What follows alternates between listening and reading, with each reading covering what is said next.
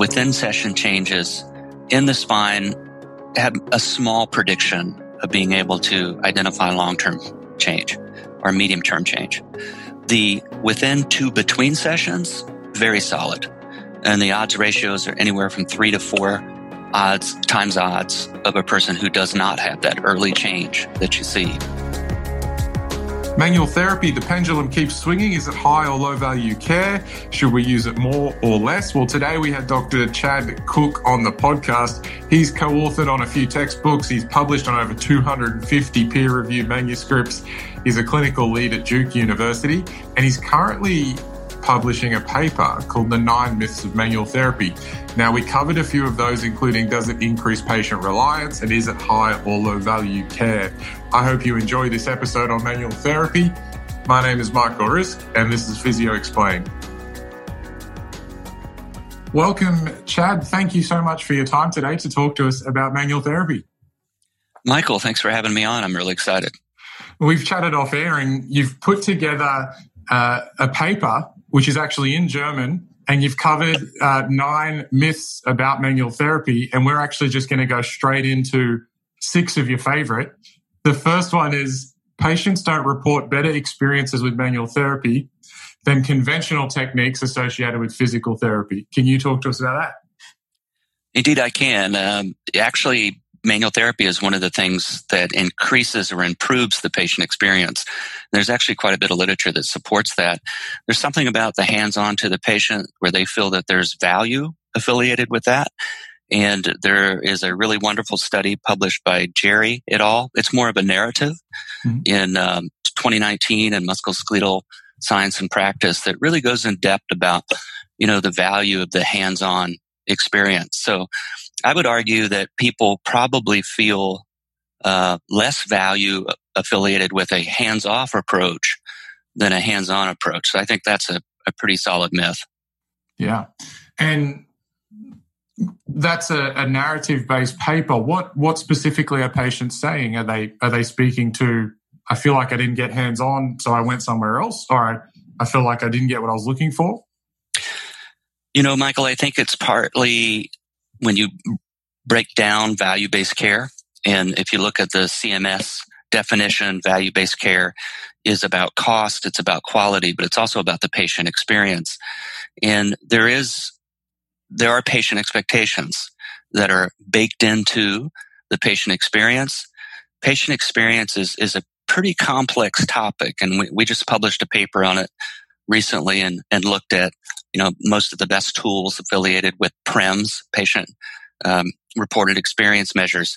And we know that those PREMS directly affect our outcomes measures. So you have to carefully watch a person's experience and whether you're matching what they think they should get to the kind of care you can provide. And patients tend to seek out clinicians that can provide solid hands-on care or care that they feel they really need. Mm-hmm. So most patients, I'm making a big assumption and you can correct me, most patients would come in with some kind of belief system that there would be hands-on care, particularly physiotherapy. So I'm not familiar with a study that has broken it down like that. I can give you my experience, 30 years as a clinician. There is, I would say 60 to 70% of the patients that I've worked with that have musculoskeletal problems probably expect some hands-on related care, at least touching the part. The thing I like about the Jerry et al. Article, it doesn't advocate massage or manual therapy. They just advocate putting your hands on the part and, touching the part, giving that patient an understanding that you're trying to really glean information from this. So to me, that hands-on experience is another element that's just as valuable as whether or not you use a manual therapy approach or something of that nature. Do you have a question that you ask or a buffer to try and elicit that information of what a patient might be looking for? I will ask what their previous experience has been with physical therapy. I think that's one of my standards. And tell me about that experience and what seemed to help. And then I always ask, what do you think's going on with you? I walk a very careful line about divorcing my place as a co-conspirator in this with the clinician. I think some of the problems with shared decision making is the way that it's done, where you say, hey, everything has the same outcome, so I'm going to let you make the decision. I don't think that's the right decision. Mm. But I do think that making a connection with the patient, talking to them about what they really believe is helpful, and then you talking about what you think they might need and meeting in the middle, I think that is the ultimate shared decision-making experience where both parties have skin in the game, as Shakespeare would say. I love that. And it's a good couple of questions you can add to your consult. Now, I'm mindful this is a list of myths that you are busting in the German paper, and I hope it can be transcribed to English. But myth number 2 was manual therapy provides only short-term changes, which do not equate to long-term outcomes. What did you find with that? Yeah, so a lot of that literature is actually mine. We've looked at a number of studies where we've identified whether you had a within-session change, in other words, a change during that session, to a between-session change, and that's a change that not only occurred at that first session but carried over to the next session. And then we've evaluated that to medium and long-term experiences and whether or not it predicts recovery for a patient. So what we're finding is within-session changes in the spine have a small prediction of being able to identify long-term change or medium-term change. The within two between sessions, very solid. And the odds ratios are anywhere from 3 to 4 times odds of a person who does not have that early change that you see. So a between session change absolutely seems to make a difference. I know of 8 studies that have actually published that. Within, not as strong. This is in the spine. If you look at the periphery, the within and between session changes don't seem to be as strong. And I think most of your clinicians out there have probably recognized that, but there seems to be a variation between what we found with the spine and what we've looked at in the periphery. And I'm aware of a study that will be coming out soon that looked at the shoulder, and it did not find any value to a within session change in predicting medium-term outcome. Okay. So it's a little bit mixed, but a within or between session change for a spine, a back pain patient, someone with back pain, or neck, will have some predictive value in the medium to long term. It will. Yeah. And most of those individuals, and here's what we hypothesized, and we published a paper, I think, in 2014 on this, where we hypothesized that it actually identifies almost a phenotype of an individual who really is pain modulatory. They're endogenously, they can modulate their own pain. And our feeling is that, yes, it's manual therapy or a passive approach is what elucidated this, but most likely an active approach could do it too. It doesn't have to be just a passive approach. And it's probably more about that patient than it is about the technique used. Hmm. I love that. I think it was Greg Lehman who showed me the quote that sometimes you can just show someone that their pain is malleable really quickly. I think that that's what that speaks to. And Michael, don't you think that's really powerful in a patient to show that they can self-pain modulate, especially on these individuals that are really troubled by what they're dealing with and are, they're catastrophizing about what is going on. If you can show them that there are ways to modify their pain themselves or move with less pain, I'm not sure there's anything better that we can do. Mm. That's pretty valuable stuff. Particularly if you pair it with a narrative like, I couldn't have possibly changed some structure there, and you're already moving better or feeling better. So I think that's the win-win we're looking for. Yeah, we've got to divorce ourselves of some of these old theories that have really plagued, I think, manual therapy. There's a great phrase, we were building the plane as we were flying it. And what we saw were clinical manifestations of interventions. Mm. And this is osteopaths, chiropractors, physios. Physios from the 1850s, by the way, were the first to use manual therapy approaches. But all of these interventions, and we were seeing the changes in the clinic, and we didn't know why. And we didn't have the science to explore that or even explain it. So a lot of people made up philosophies. A lot of people marketed those. They cashed in and have been dogmatic about pushing these theories. And it's been difficult, I think, from for a lot of clinicians to divorce themselves from that. Yeah, it's created mistrust, particularly amongst the new grad physios I'm seeing here. We're going to go on to the third myth, which I really like this. Use of manual therapy leads to patient reliance and dependency and therefore low self-efficacy. So how do you bust that myth?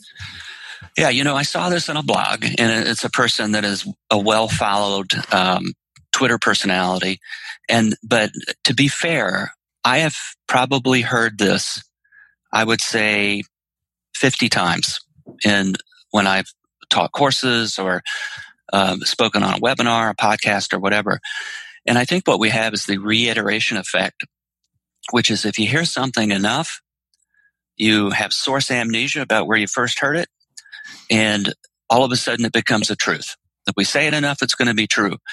So what we've done is we've actually explored this. We initially started with a systematic review with a specific search strategy. We looked for any paper that explored this concept. We found none. We looked at over 350 titles and abstracts. So we went to a scoping review. And so we had a very sensitive strategy. We looked at over 3,000 papers. We haven't found any. So this is a false concept that essentially people assume this occurs, but there's no evidence whatsoever within the literature to support that. If somebody's seeing that, then that's their opinion. But right now, I would argue that they need to take the next step and put some evidence behind that, because it is, I think, a myth that is hampering manual therapy right now. I think there's an assumption that patients are silly or just so malleable to assume that if we did some manual therapy, then that's it. They're now reliant on us. So it's it's interesting to hear there's no evidence there. Isn't that just way too simplistic? I mean, in the same blog I read where the individual says that it influences the patient's self-efficacy. Well, this is an individual who obviously has not read about self-efficacy. Self-efficacy is quite rooted in a patient and extremely difficult to change. And self-efficacy is what a patient comes to you with, not what you create with the patient. So I'm with you.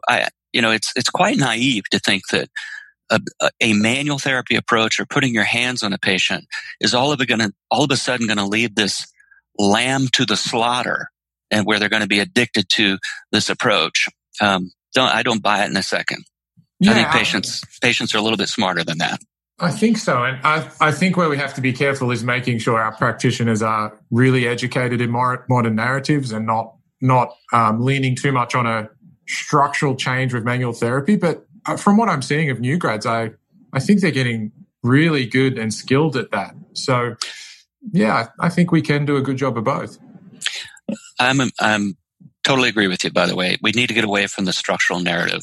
Manual therapy is a pain modulator, and it's a relationship builder. And that's about it. It doesn't change structure. It's not going to relocate a spine. It's not going to do any of the things that have been advocated in the past by different philosophies. We need to extricate that. We need to exorcise the demon of that and get rid of that. It just needs to stop. The other place it might come from is a correlation more of, what we tend to see is that patient that comes to us who said, yeah, I've been seeing that guy once a week and he does the thing and he rubs my back and he does the thing and the activator and the tools and then I'm not better. So maybe we're building a story or a narrative for ourselves where all the patients we've seen who have had that type of treatment, which is one-dimensional, and then all of a sudden we're making these causation correlation claims about self-efficacy. Yeah, I think that makes a lot of sense. I think one of the big challenges too as a clinician that if that patient has had that experience before where someone has sold them that line and then they saw results after that and then they come to you and then you try to talk some sense into them, that's not an easy sell. And changing expectations, we're in a big trial right now where we're actually trying to change patient expectations. It's not an easy thing to do. Most patients are very rooted into what their beliefs are.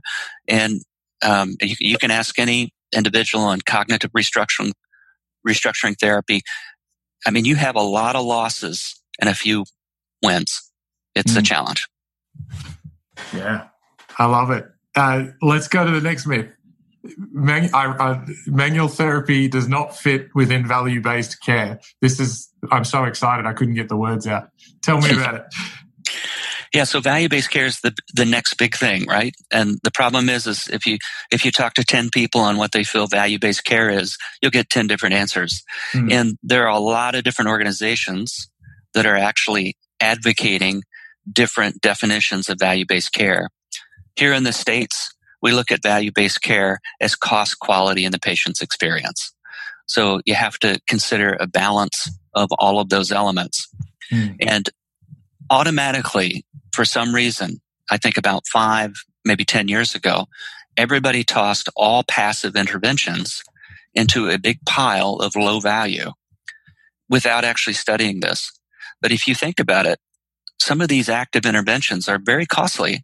And we know, and the dirty secret is that most interventions have about the same effect. They have about the same outcome. It's something called shared mechanisms. It's quite well studied in the psychological literature.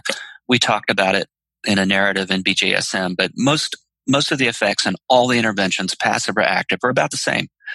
So this assumption that all passive interventions are low value is a misassumption.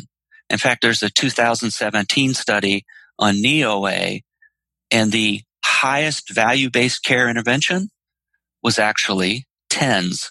Last time I checked, that's a passive intervention. Mm. So it really depends, I think, on matching that patient experience, the cost element, along with the incremental gain that you see in patient outcomes. What's something that always stumbled me, and I'd be interested in your thoughts, was most young physiotherapists here in Australia, where I am, the follow-up consult is usually half an hour, 40 minutes maybe. And of that, they might spend 5 to 10 minutes doing manual therapy. So even if we made that assumption or that basket of it being low value, I also think that 5 to 10 minutes of a 30 or 40-minute consult is not enough to say that that's low value and you're wasting the patient's time and money for the result that you could get. Do you have any thoughts on the time spent? Yeah, we've actually looked at time spent with manual therapy, and there really isn't a trend affiliated with that on patient-specific outcomes measures. I think assuming that a 5-minute intervention is going to completely derail the train on the care that you're providing that individual, that's a pretty lofty assumption. Mm. And especially when we know that patient-reported outcomes measures are influenced by so many factors outside of treatment. Treatment's only maybe 10% of the change that you see in a patient. Your best friend's going to be natural history. Other factors such as social factors, psychological factors, biological factors, all of those kind of work together. The intervention is a small piece to that. So I think it's much ado about nothing, to throw another Shakespeare reference in there. But I really don't think attacking a particular intervention and assuming that that is providing low-value care is a proper thing. In fact, I have a lot of thoughts about this. We don't have time to go into it. But to really influence outcomes, I mean, we should spend time doing other things beyond a lot of the traditional things we do in PT. Mm, mm. Chad, there are more myths to bust, and where can people follow you, and what is the name of this German paper, just in case we can get an English transcription? It's called The Demonization of Manual Therapy, yep. And because that's what we do, right? When we don't understand something, we demonize it. We are professionals at that in the United States in the political side. All we ever do is demonize the other party. So the demonization of manual therapy, it's going to be in Manual Medicine, which is a German journal. Yep. And not sure, it probably is going to be a 2021 paper. If you want to follow me, I'm at on Twitter. I'm at Chad Cook PT. And that's my only social media platform. And I try to be a gentleman Twitterer. I like it. We need this, the new generation of Twitterers. Chad, thank you so much for your time today. Thank you, Michael. I appreciate it.